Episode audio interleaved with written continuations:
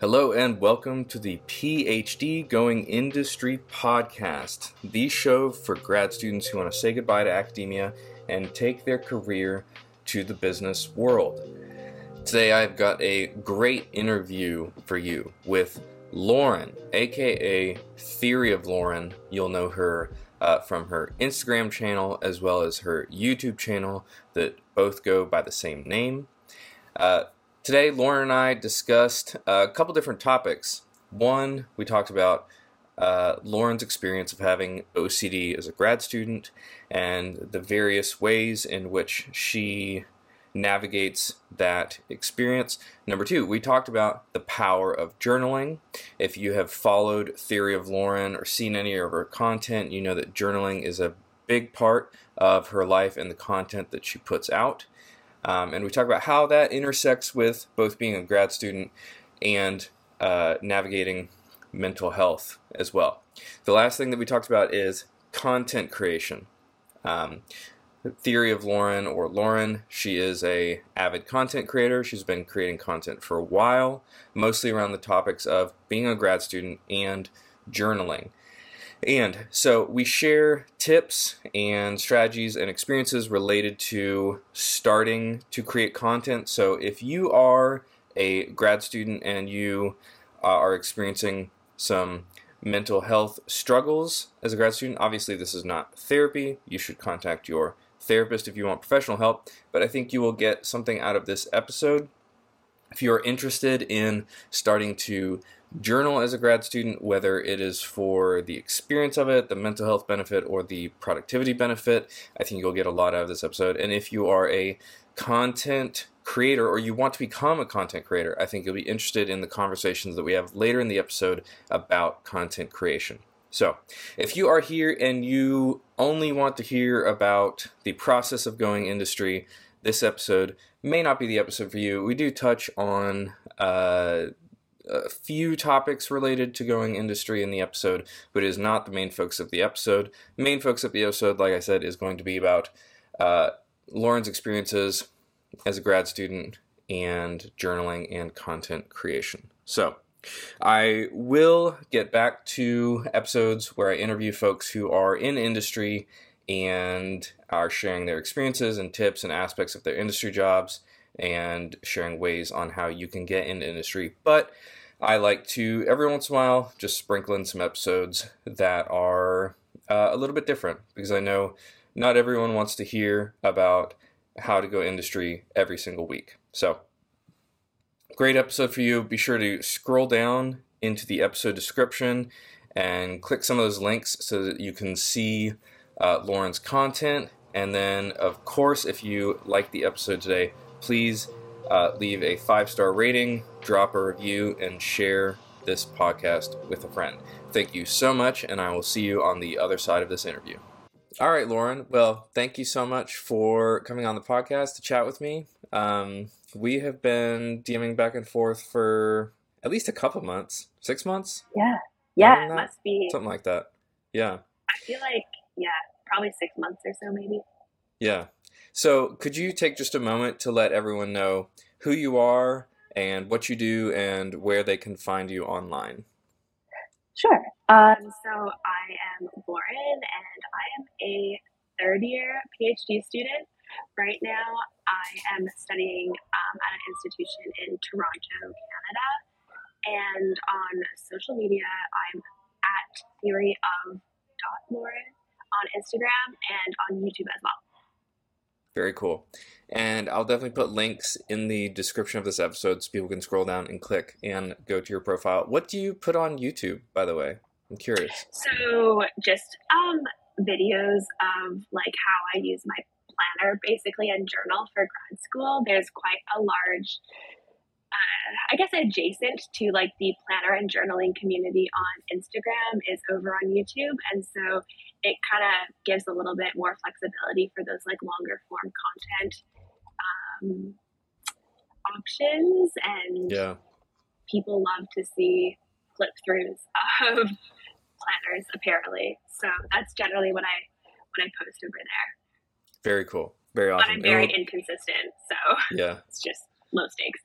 Yeah, very cool. And uh, we'll definitely uh, chat about planners and journals and that kind of thing. And I think, I think you were one of the first people, or not one of the first, but you were one of the people where I saw your planners, and that was kind of part of an uh, impetus for me to get back into actually doing handwritten to-do lists and um, i had been doing morning pages for a little bit which okay. i'll talk about occasionally um, but yeah getting back into i don't know if you do bullet journaling per se i don't remember the name of the kind of journaling you do just but, like a genre defying approach okay. to journaling i guess very cool very cool um, we'll definitely get to that. I, I loved uh, seeing your spreads. They're called spreads, right? Yeah. People call them spreads. Yeah. exactly. Yeah. yeah, I got the, the nomenclature. But so before we get there, let's jump back. What brought you to grad school?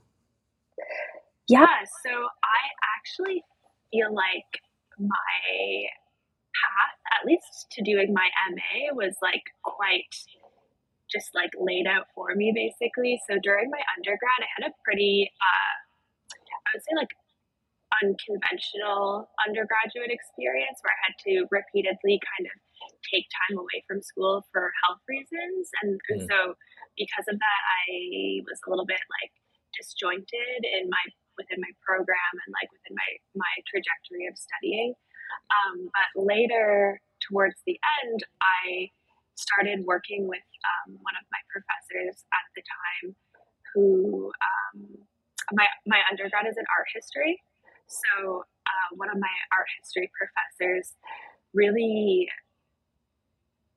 inspired me and I, I really wanted to um, like learn as much as I could and take as many courses as I could from this pr- professor and she ended up really showing me how I could use kind of my background and my personal experiences and situate that kind of within conversations of research and theory and art and use it for something like good or productive, I guess. And mm. because of the close work I had done with her during my undergrad, she um, suggested staying at the school and doing my MA, and she would supervise me. And so that pretty much led me all the way right through to my MA. And of course, when I was finishing up my MA, I realized there's just so many questions I still have and things I wanted to still explore. And I love theory. So um, I just decided to keep going. And here I am. Yeah, that's awesome. What, what kind of like topics or themes or questions do you answer with the work that you do or seek to answer? Yeah, so I really uh, look at, Say, like narrative and aesthetic representations of trauma and violence, and hmm. how mm. how we can represent, or in what ways can we represent these difficult or troubling subject matters in ways that are perhaps more approachable for other people, or even um, reparative for the subjects themselves and just really looking to see the ways in which art, aesthetics, things like that can contribute or help us to negotiate uh, traumatic experiences and things like that. So, of course, um, yeah, thinking about like the ethics and politics of witnessing and spectatorship and things like that mm. are all kind of the questions that I'm looking at. Very interesting. And um, What? No. I was going to ask some other question, but we can jump to um, what are you looking to do after you graduate? Because you're a third year PhD yeah. student, right? Okay. Yeah. So the job market is a little bit down the ways, but uh, coming closer in like two years. Would that be about right? I'm aiming for three. Three. well, cool. I'm hoping three and like that's it. But yeah. Yeah. That's cool. Yeah. So I guess I I really like to do research and write. So I would love to be able to um, really focus on like writing a book at some point or just uh, exploring other opportunities where I may be able to share my thoughts in whatever like academic writing or not doesn't really matter to me. But then also through my graduate school experience and being a teaching assistant, I have found that I actually do like teaching a lot. So that's convenient cool. because I think like staying in academia allows me to kind of have the flexibility to do all those things in that specific realm. So I think if I could get some kind of um, teaching position at some point, that would be ideal. But uh, I know it's a rough world out there in terms of job opportunities. So yeah, kind of just avoid thinking about it. Yeah, yeah, that's awesome. Um, and that's so cool that you're attracted to teaching. Uh, some of my friends I went to grad school with loved the teaching aspect of it, mm. and um, and they've gone into that doing it like a like a full like teaching university experience, like a mm-hmm. four mm-hmm. four or, or whatever course load. Um, the question that I forgot to ask you was, uh, what has your experience been like in grad school so far? Uh, yeah, I feel like my experience as starting with my MA, I think I was a little bit more, I was a little less jaded than where I am now. So my MA was an amazing experience. Of course, it was stressful and challenging and whatever, but I really am so grateful for that experience and the people that I met like through that experience. And it was very I don't want to say like smooth sailing because it definitely wasn't, but it just felt like I had a very clear trajectory the entire time. Like I knew going in like what my research focus was, and I knew how I was going to do it, and everything like that. Um, my PhD experience has been a little bit more difficult in that sense. I I started in the fall of 2020, and at that time it was like peak COVID mm. era and also where I'm living in Toronto, we were basically in like a full lockdown for like a year. So I was doing all of my coursework virtually and I was teaching virtually and I wasn't really able to like go anywhere because obviously like coffee shops and libraries and things they're all closed. So I was pretty much just like confined to my apartment for the first year and a half and that was I think really challenging for me obviously especially with meeting people you know like virtual just doesn't offer the same kind of commiseration or like networking experiences um, that in person does and because of that i felt really isolated mm-hmm. and i think yeah just just because of all of those conditions my morale was a little lower and i felt a little bit more uninspired by my research and a lot more questions of like should I really be doing this? Like, what's the point? Things like that. Um, and things have definitely gotten better since a certain degree of normalcy has returned here. Um, and now we're just back to like the baseline level of grad school suffering, I guess. Yeah. Yeah, you know, I, the pandemic began when I was ending my time as a research scientist, and um, interestingly, I had actually me and my family had moved home to Kentucky, and okay. so I was already working remotely uh, even before the pandemic started. And the pandemic happened, all of our research basically like shut down, and so you know we were doing whatever we could to move projects forward, and um, that was when I was heavier on grad school sucks and right you know, on I was on that quite a bit during the pandemic, and uh, you know, a lot of people were online and yeah. sharing stories of what grad school is like throughout the pandemic, and I I could not even imagine. Um, yeah, it seems bleak. like a whole whole different experience. Pretty bleak.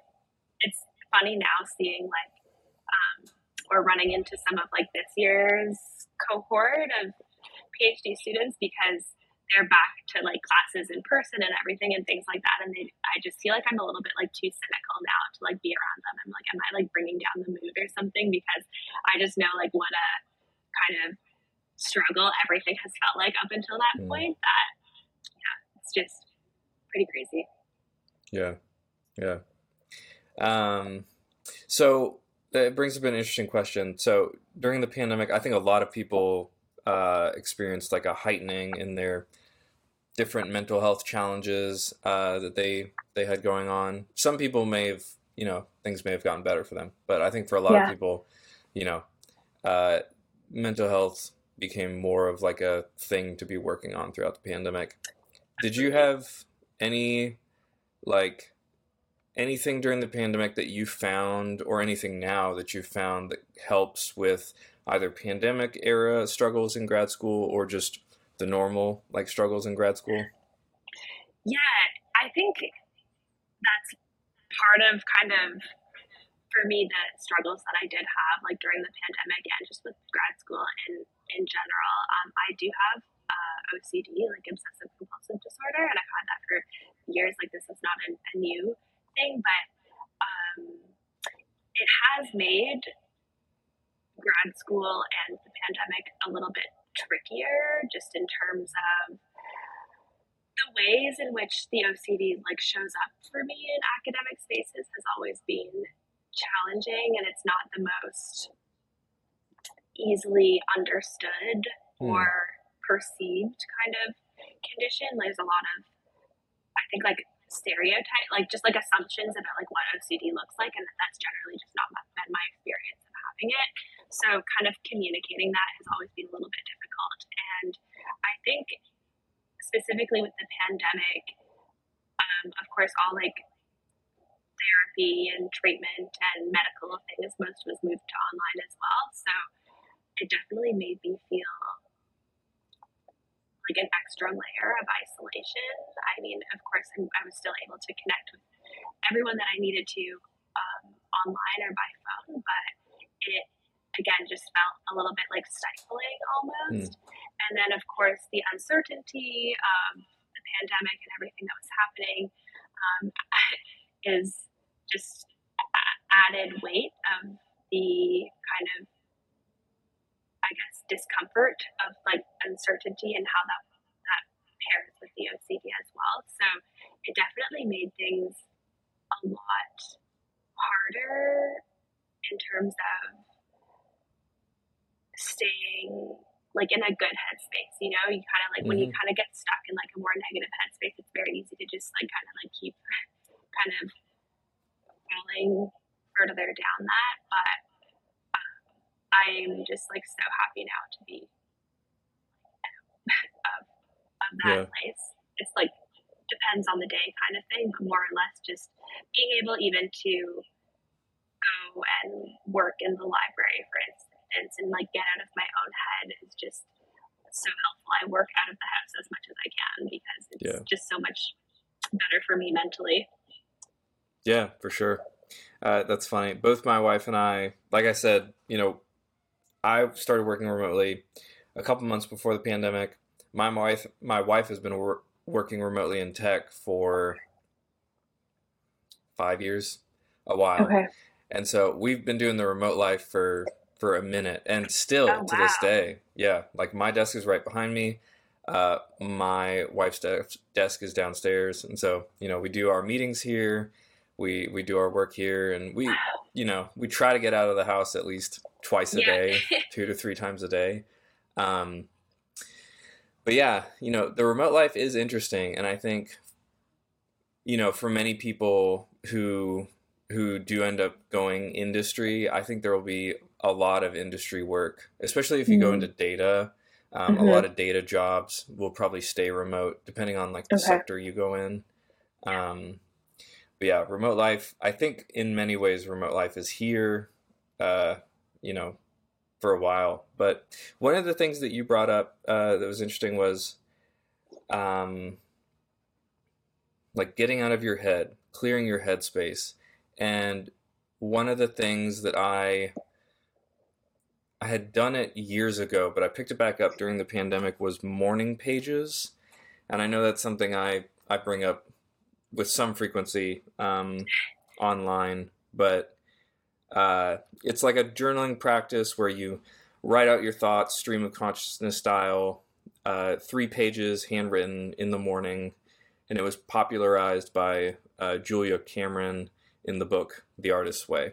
If people want to know any more about it, they can they can search that out. But I know journaling is a big thing for you. Um, what what do you get out of the journals that you create? Um, like, what does that what's that experience like? What does that do for you? Does it you know mitigate any mental health stuff? I'd love to hear more about that. Yeah, journaling has been like a labor of love, I guess, because I, I mean, I guess like adjacent to the OCD or part of the OCD is a lot of um, like perfectionistic tendencies or this feeling of like having to have things be just right, they call it a lot of the time, and that like just right component of the OCD. So for a long time, I actually like hated journaling and like writing in general. Like in undergrad, I like couldn't even like take notes by hand. I would have to like type things because of just like needing like the symmetry and the precision of everything to be so perfect. Um, and it wasn't until um, I guess like around the time that I started grad school and I started like a more intensive um, therapy that I really began um, to challenge my OCD and like to to expose myself to like that discomfort. And it just started with like a daily practice of like writing like a sentence mm. or so in a with a pen in a journal and have it just be how it is. And doing that like every day, I began to not only like tolerate the discomfort of the imperfections or the imprecisions, but actually found myself like still thinking after that, like I wanted to keep writing. Hmm. And it kind of just ballooned from there, honestly. And now I um, not only like take all my notes and things uh, by hand for school and for my research, but yeah, journaling is a huge part of my life. I think it's also really helped me in the context of like understanding my own experiences, both with the OCD, um, etc., and also just like in life to write it down and kind of that stream of consciousness that you that you mentioned earlier. Um, I think writing it down gives you a new perspective or like a new angle to kind of look at these moments of your life or even for me, a lot of the time thoughts like come to me very fragmented or just randomly and i just like write them down and then you can revisit them or kind of put those fragments like back together in different ways mm. so for me like journaling and just like writing more broadly i think has really become like a tool of cohesion almost and cohering my experiences as someone with ocd and cohering my experiences in my daily life as a grad student, whatever, and just to like make sense of those experiences and also put words and language to those experiences in ways that I'm then able to communicate mm, to my family or to my therapist or whatever, and I feel more understood and like I understand better what I'm experiencing, and that provides like such a level of comfort that is so surprisingly like unmatched. It's been wild. So I would I would say it's been like a huge process, but also like one of the best. Yeah, that's awesome.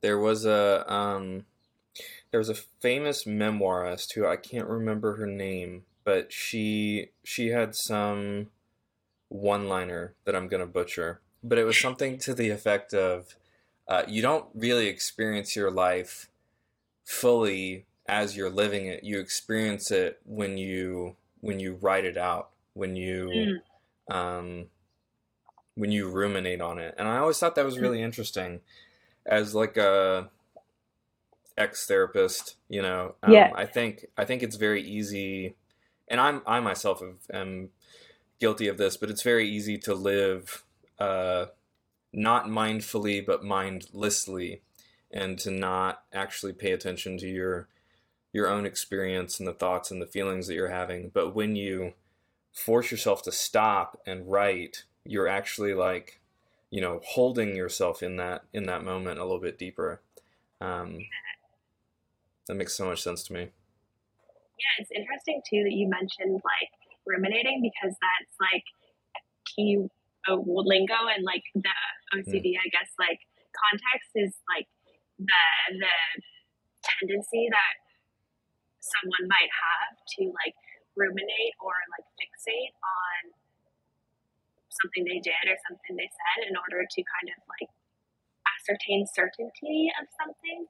Mm. And it is something that I kind of struggle with very regularly um, in terms of like making like reviewing like that like mental review or like mental checking and ruminating on my thoughts and how that actually like does contribute to a, a, a lack of mindfulness because you get mm. so stuck and like caught up in your own head and your own ways of thinking that you maybe are less present in your in your life so it's interesting how journaling and writing has or becomes kind of like a process of like reclaiming those like very kind of integral acts as like something that is actually beneficial or something that you actually have agency and uh, control over. So I think, yeah, yeah, in so many ways, it's just been so transformative.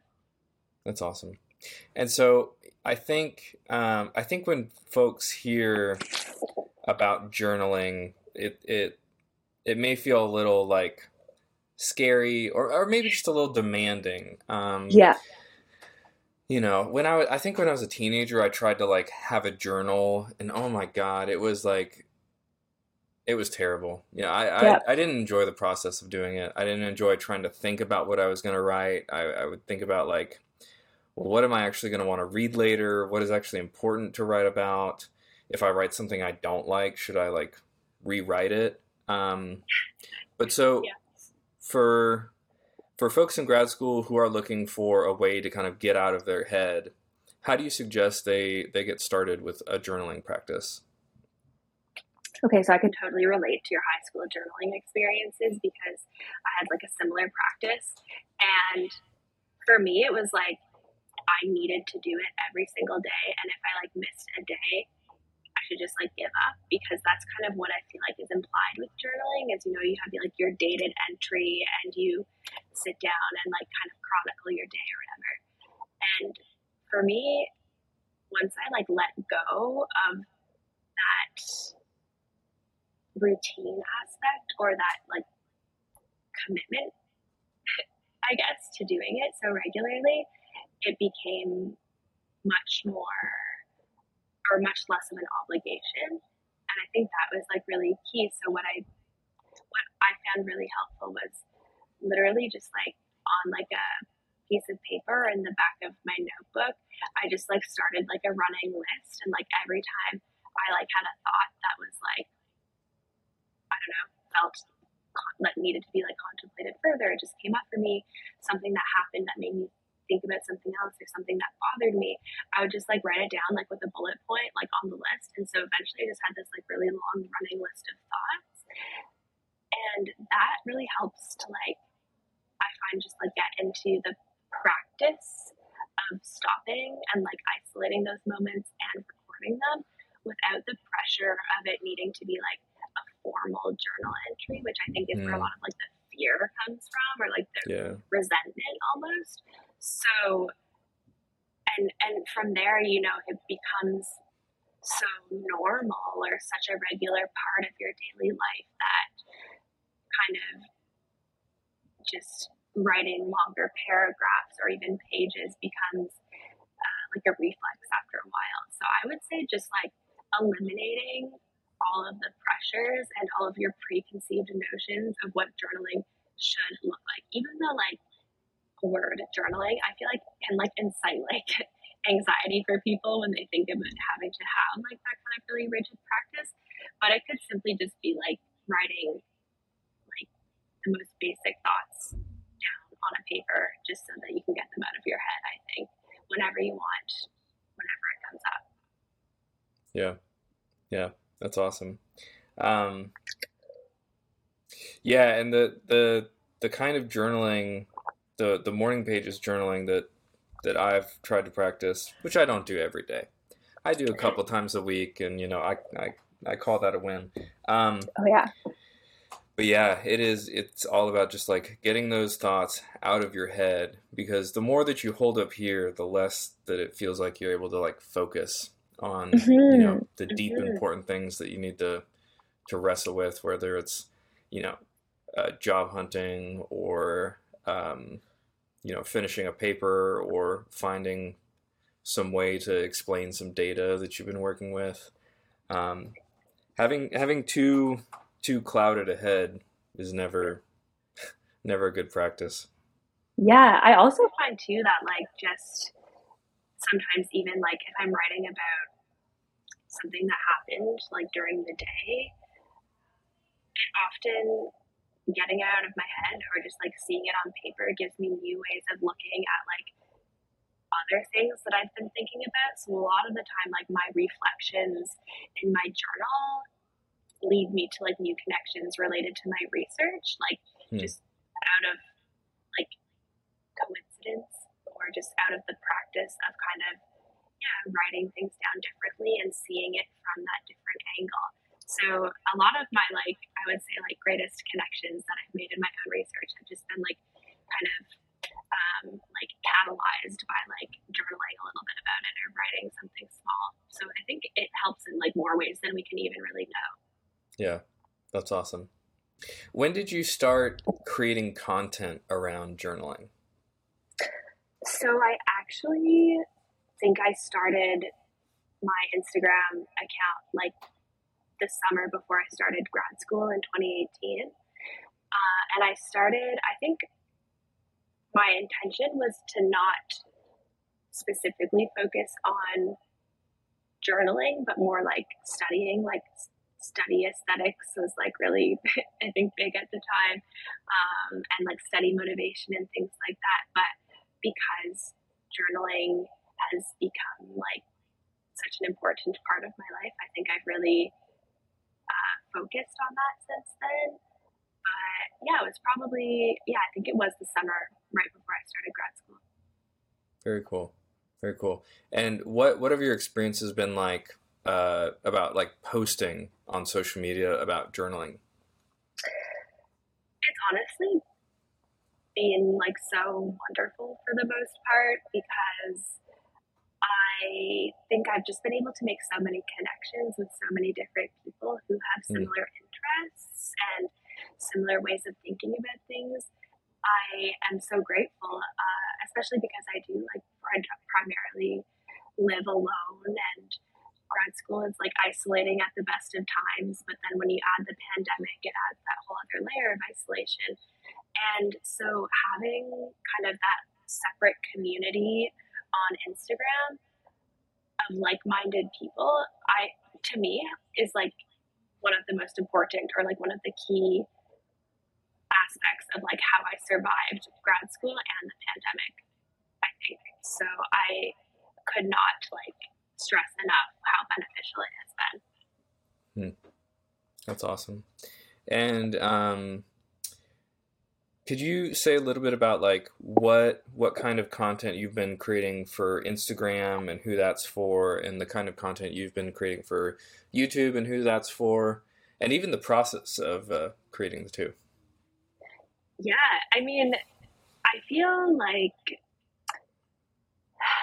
Instagram and social media in general definitely takes the back burner a lot of the time, especially when I'm like really busy with school and things like that. So I don't have like a conventional like approach or like practice. I it's purely like I mean I, I started my account like purely for like selfish reasons of wanting to like feel more connected to people and things like mm. that. And from there I think it has been well received to a certain extent. Um, and that's like a bonus, but I more think I'm I get like struck by like moments of inspiration and think, oh, that would be like an interesting thing to post about, or um, this would make like a nice photo or things like that. But I it's mostly kind of I let my like creativity guide me, if you will, and and that's like my Instagram strategy. And YouTube really is even more of a back burner than Instagram, mm. but typically um, YouTube is where I go when people comment or ask me about like why I do certain things or how I do certain things, like in my planner or journal. I or I get requests for specific processes that people have questions about and things like that. So then that's kind of where I would like turn to YouTube and just have that space where you can share more longer form content. Um, uh, but it's yeah, all of the YouTube stuff is basically a product of a question that I got asked at some point over on Instagram. Yeah, very cool, very cool. I I like I love consuming YouTube. That's actually the platform that I consume the most content on, okay. even though I'm, you know, more active in creating on Instagram. Mm-hmm. Um, I think I've always been uh, intimidated by like creating those like long form videos that I feel like today most of videos that people put up seem pretty polished, and yeah, uh, yeah, that that's been it's been something I've been wanting to jump into. Like, here's three tips on creating your first yeah. industry resume, but haven't made the leap yet. Some people are so proficient, it seems, when it comes to like editing and even just like structuring videos. Like, I'm the same way where I do watch a lot of YouTube content and I am just like blown away by some people's abilities. And I like don't really have like A, the time or B, the patience to like devote mm-hmm. to that. So I just do like the absolute bare minimum. But I think at least in the kind of journaling world or journal community on Instagram and a little bit on YouTube as well, the kind of emphasis or the draw for a lot of people is really that like community aspect over mm.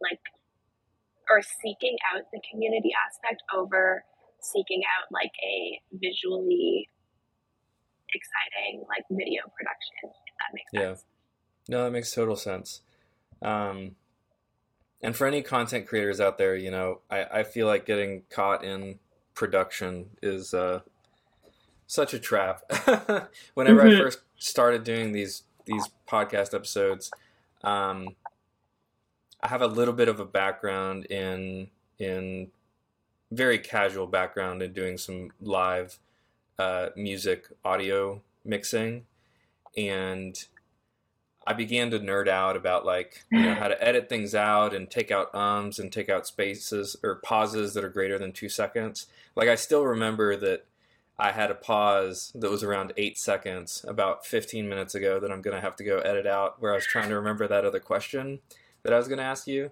Yeah. And so I, I was pouring like three or four hours into editing podcasts that were an hour long, you know, or 45 minutes long. And uh, I was like, man, this is too much. So I've simplified my editing process. But recently I went to, there's, there are some like, like podcast studios here in Lexington, which is really interesting that you can rent out like by the hour and like go in and they have like you know HD cameras and great you know everything that you can just roll in with your guest or have a guest online and do the thing with them. It's a really cool idea. And so they were they hold like monthly creator gatherings okay. where people just get together and have drinks and snacks and talk and I've been going to these and a lot of the creators interestingly they they moonlight as videographers for people, either doing like weddings or like real estate, like videos for like a real estate listing or you know for other mm-hmm. content creators or businesses and they they talk about the the time that they put into video editing and they'll be like yeah man i'll shoot for 45 minutes get you know i'll get like an maybe an hour of footage and then do 10 hours of editing. Oh my gosh. To make like a 30 minute video. And I'm just like, oh, like you can you can really get crazy with video. It's insane. I fully believe that. Like I think I mean as like to go back to just like the OCD again and like that like feeling of like perfectionisticness or just like the just right.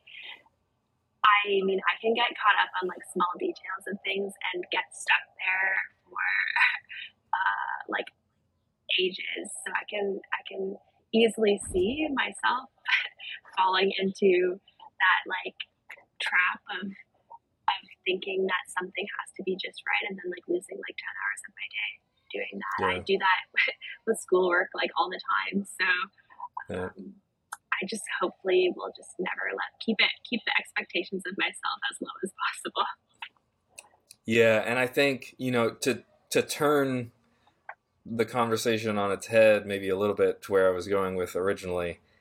I think there's so much power in if folks out there do want to be a content creator and they want to get started, just posting, mm-hmm. like not not going crazy with editing and production. For example, you know, my kid is home today. Apparently, there's going to be inclement weather, so all the schools closed. We haven't seen the weather yet, but uh, so my kid's home. You can hear him yelling in the background. I'm sure that'll come over in the audio.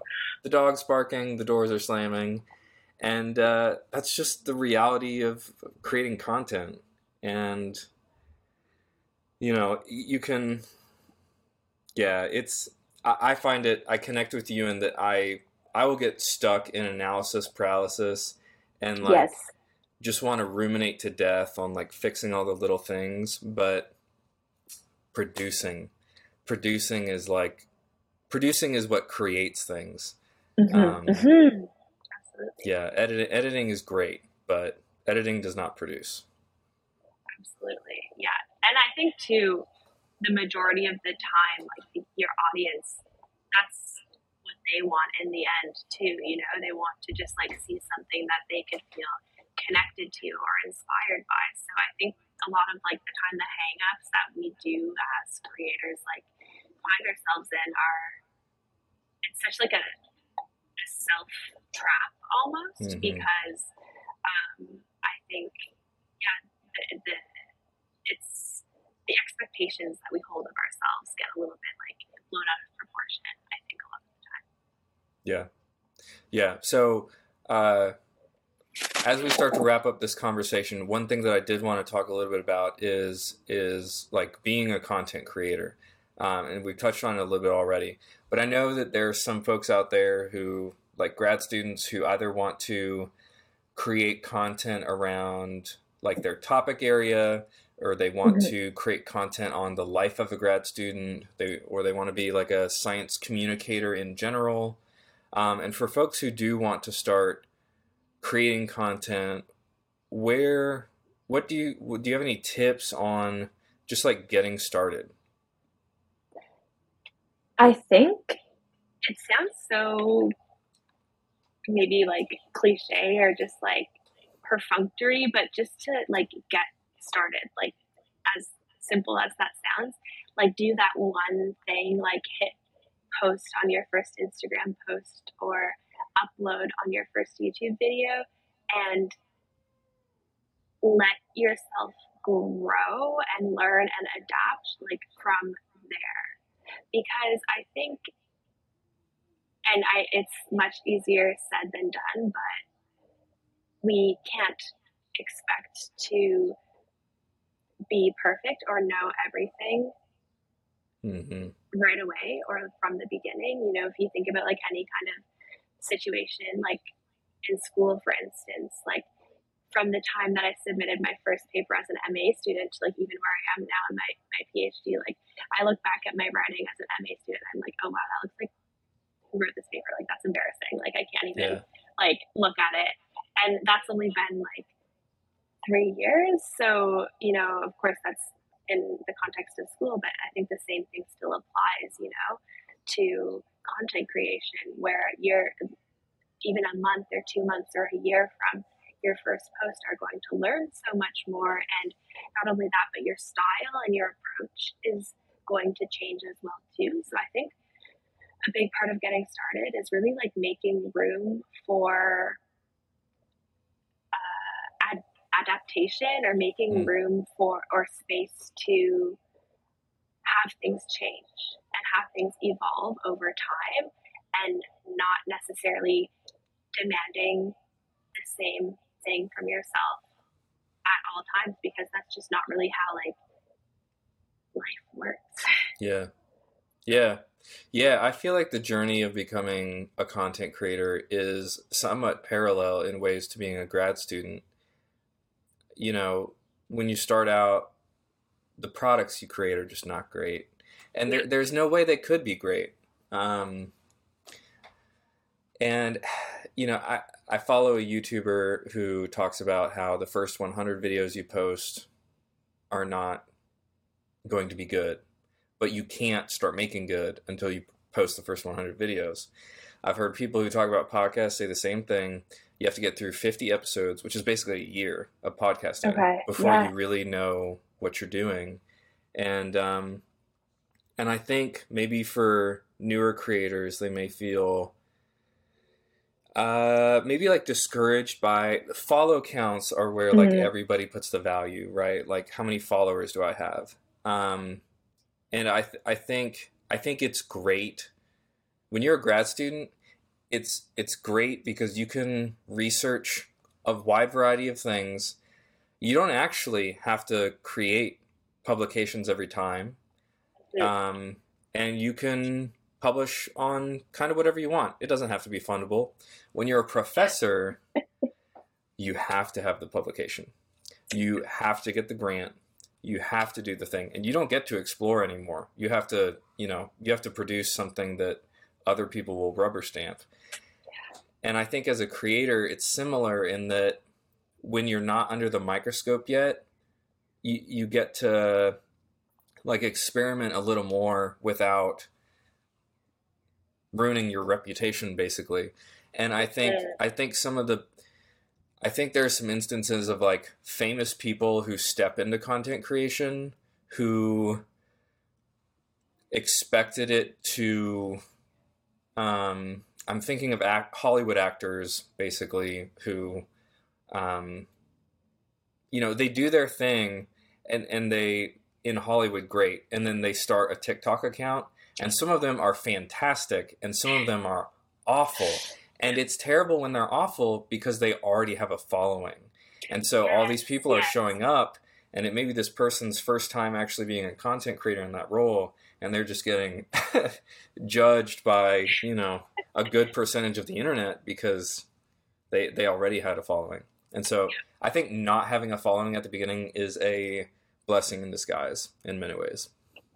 Absolutely, I think so too. And again, like, not to sound like super redundant, but if you can make some of those kind of like early, like key connections with one or two people, you know, like slide into their DMs or whatever, and just kind of like get talking and even like plant the seed of some kind of rapport, the, the motivation to keep Hmm. creating content that really helps I find because already you know you're finding your people you're finding uh, like-minded thinkers and that's going to reflect well both like just like for your own like mental health and like sense of belonging but also just in terms of your content creation process and capacities in general so i like just cannot stress enough like the benefits of those relationships that that you can make um, across social media.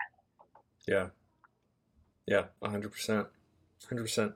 Well, Lauren, we are, excuse me, we are nearing the end of our time together. Is there anything that we didn't talk about today that you wanted to get to?